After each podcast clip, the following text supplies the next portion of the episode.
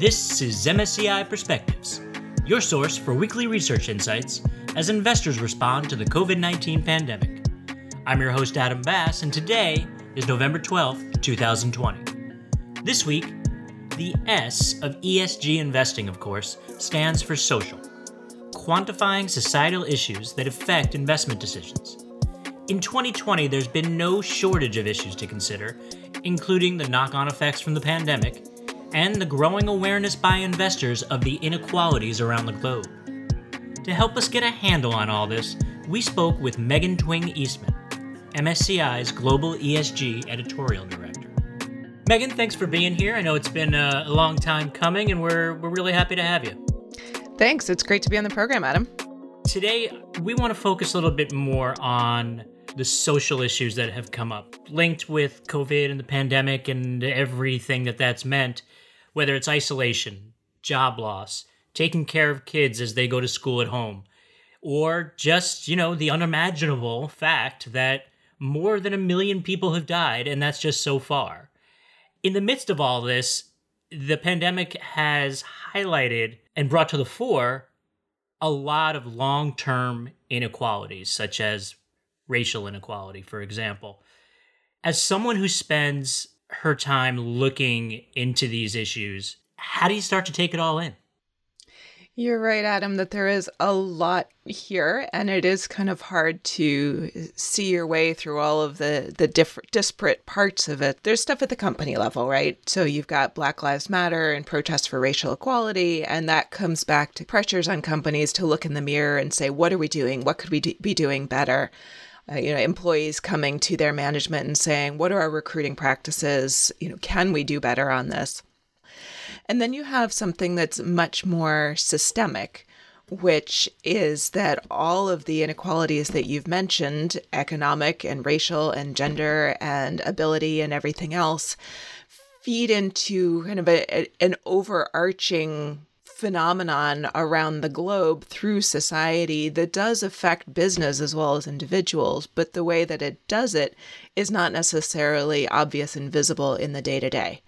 Even when they're still in the festering stage, when they're not erupting, you've got all these ingredients of value, value creation talent, the ability to start businesses, to grow businesses, to be creative, all of that stuff that if you've got structural systemic inequalities in a society, by definition, you're not able to tap into all of that. And so there's lost value.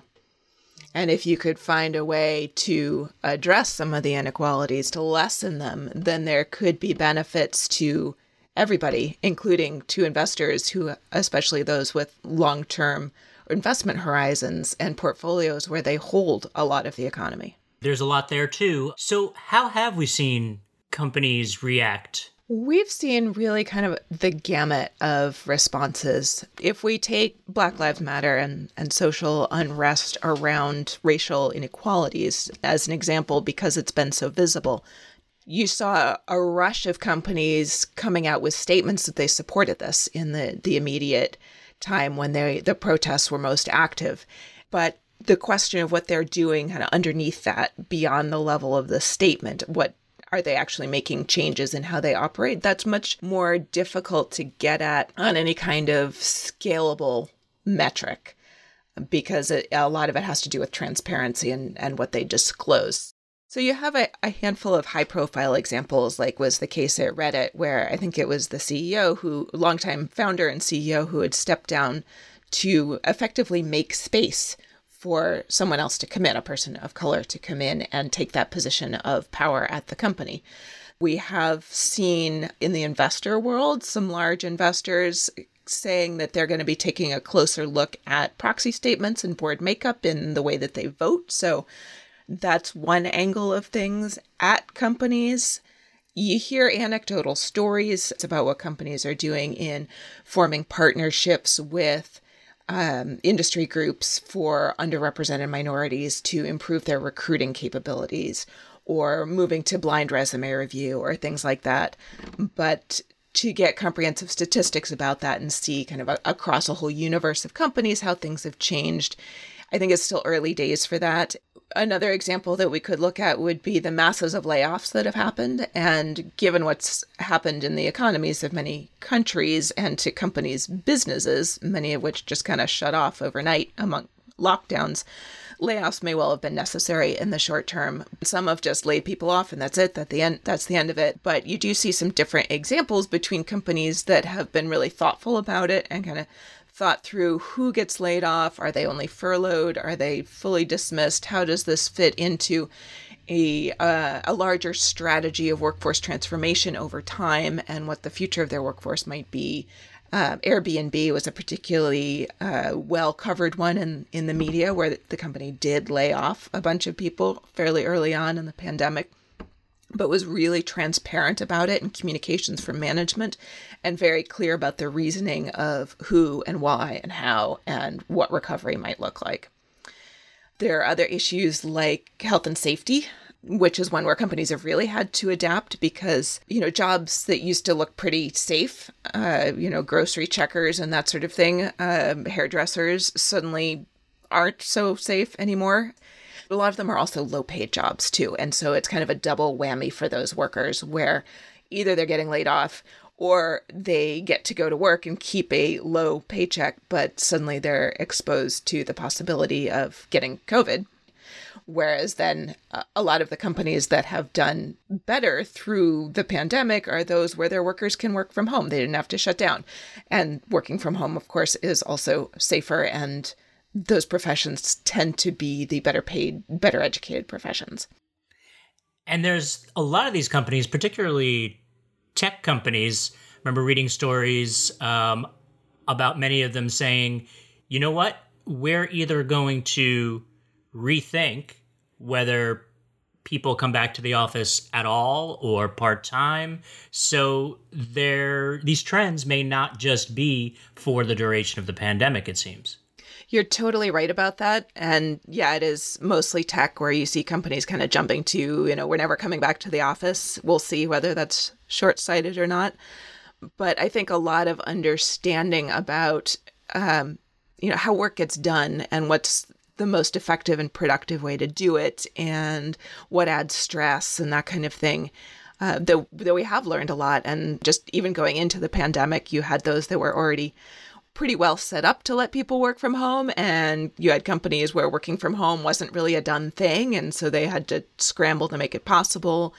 And so i think you're going to see over the coming year and years companies kind of sort themselves out into groups where all these changes in how they do business and how workers get their work done you know might open up kind of some cracks in the foundation so to speak. And how successfully a company can transition through the pandemic and out the other side of the pandemic and beyond the pandemic, it's going to come down to how much trust and transparency there is through the organization. Interesting that it's coming at a time where, for years, at least a couple of decades, the that trust, the connection between employee and employer if anything, has has seemed to be breaking down. People jumping jobs, companies not feeling they need to be as loyal, pensions going away. What about investors who are who are peeking in and, and watching all of this happen and trying to make assessments? Maybe in their personal lives they feel, okay, I understand all of these issues that we're talking about, and I'm doing what I can in the way I live my life, how I volunteer, give money, etc. But when it comes to my role as investor, what can I really do about it? I mean, how how does it affect me? So there's two pieces of that, right? So one is how does it affect me, which I would read as how does this kind how do these kinds of issues pose risks to me and to my portfolio and what should I be keeping an eye on? And then the second part of it is what can I really do about it? And that part I think also has two parts because one is what can I do about the risks and the other is what can I do to try and help contribute to solving this issue? And those might be related, but they are separate objectives. So, on the first one, how does it affect me? You can see specific things come up with companies, a bit like we talked about in the beginning, right? Where uh, there are protests in the street over racial inequalities, and that's transmitting into the nowadays virtual a company cafeteria and the boardroom and companies are having to address it in their strategy and you know are making some changes. So that's the kind of thing where uh, you want to be looking at your holdings as an investor and kind of see you know which companies have longstanding problems say you know repeated lawsuits alleging hostile workplaces or uh, repeated allegations of unfair labor practices or failure to pay overtime or or whatever it is. You know if you're an investor who has an engagement program a shareholder engagement program you might want to, to talk to some of those companies about what they're doing to try and lessen the risks that something is going to erupt for them. You might also want to look at their management practices. You know what kind of policies do you have in place? What new things are you doing? What do those employee employee engagement surveys say if you're doing them so that's at the company level. But then there's also, I mentioned earlier on, kind of this big systemic risk that you can't really address at the company level, that you you can really only think of at a broader level. And that's where we're starting to see investors getting a little bit more creative, experimenting a little bit. We're seeing, for example, um, a, a, real burgeoning this year in the offerings of social bonds, which are like green bonds, but for social causes. So it might be to uh, to build social housing or to build a school or uh, invest in some other kind of community poverty alleviation program. We've seen COVID bonds, actually, a type of social bond specifically aimed at alleviating the negative impact of COVID. So, these social inequalities that we've been talking about, uh, layoffs and, and so forth. Uh, and then we also see over the last couple of years really and growing, investors looking to the UN Sustainable Development Goals as a framework, not something you can invest in directly, but as a framework for thinking about the kinds of business models and the kinds of corporate activities that can collectively contribute to making things better. How are companies doing in terms of disclosure around how they track to the UN SDGs? A lot of the, the targets set by the UN are not things that companies can explicitly target themselves. So it's a lot of kind of adjacent actions, and different companies report them in different ways because there is no standard. So, what we've done at MSCI is to consult all of the indicators that the UN has identified and to map out basically proxy or equivalent kinds of information that we can get or that we can estimate both positive contributions to each of the goals and things that companies might do that would, well, be the opposite of contribution, kind of undermine the goals. A lot of that information is stuff that we can get kind of piecemeal through companies' own disclosures about their SDG focused activities, but also about what they tell us about their own business. You know, how do they make their money? What is the business model? And then other kinds of information from other sources so whether that's media, whether that's NGOs, uh, whether that's uh, the things that companies say not in their formal reports, but in conversations with the press or in earnings calls and so forth.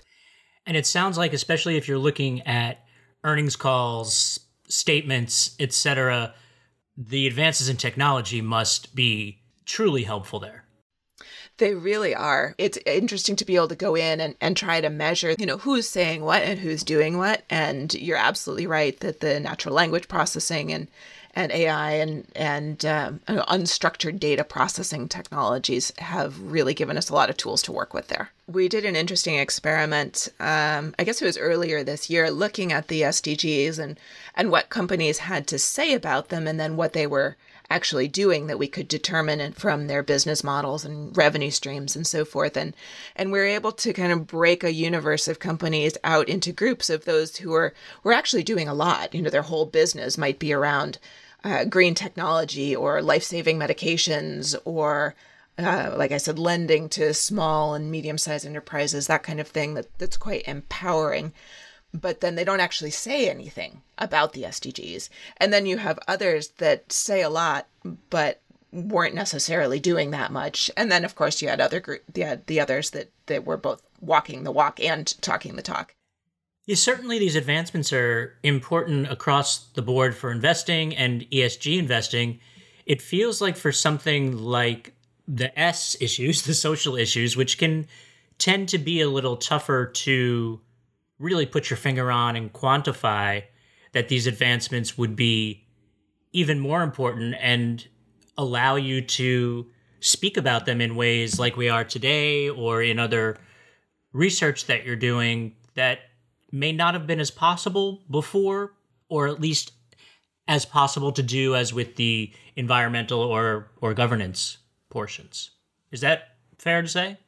I think it probably is. There is a lot about the social issues. So, this is community relations, it's employee relations, it's customer relations, where companies don't report quantitative data. So, yes, a lot of what we're trying to do with the new technologies and new sources of information is to measure things we couldn't measure before. And some of that is about getting alternative data sets where it's unstructured and we can structure it and get insight out of it. Um, and then really the combination of, of new data sets and, and new data processing technologies to allow us to extract and measure information we couldn't get before. Meggin, thank you so much for joining us. This has been a fascinating conversation, and we hope to have you back soon. Thanks very much, Adam. That's all for this week. Our thanks to Meggin and to all of you for joining us. Be sure to join us next week. We'll talk with author and strategic advisor Lukas Neckermann. We'll talk about future mobility. That's the race for an automated, electrified, and shared transportation value chain. The real revolution that's going on is not that we're just evolving the automotive value chain, but that we're creating a brand new one. It's the emergence of a brand new industry called mobility. Remember, it takes just a moment to subscribe to the podcast, leave a comment, or share with a friend. Until next week, I'm your host, Adam Bass, and this is MSCI Perspectives. Stay safe, everyone.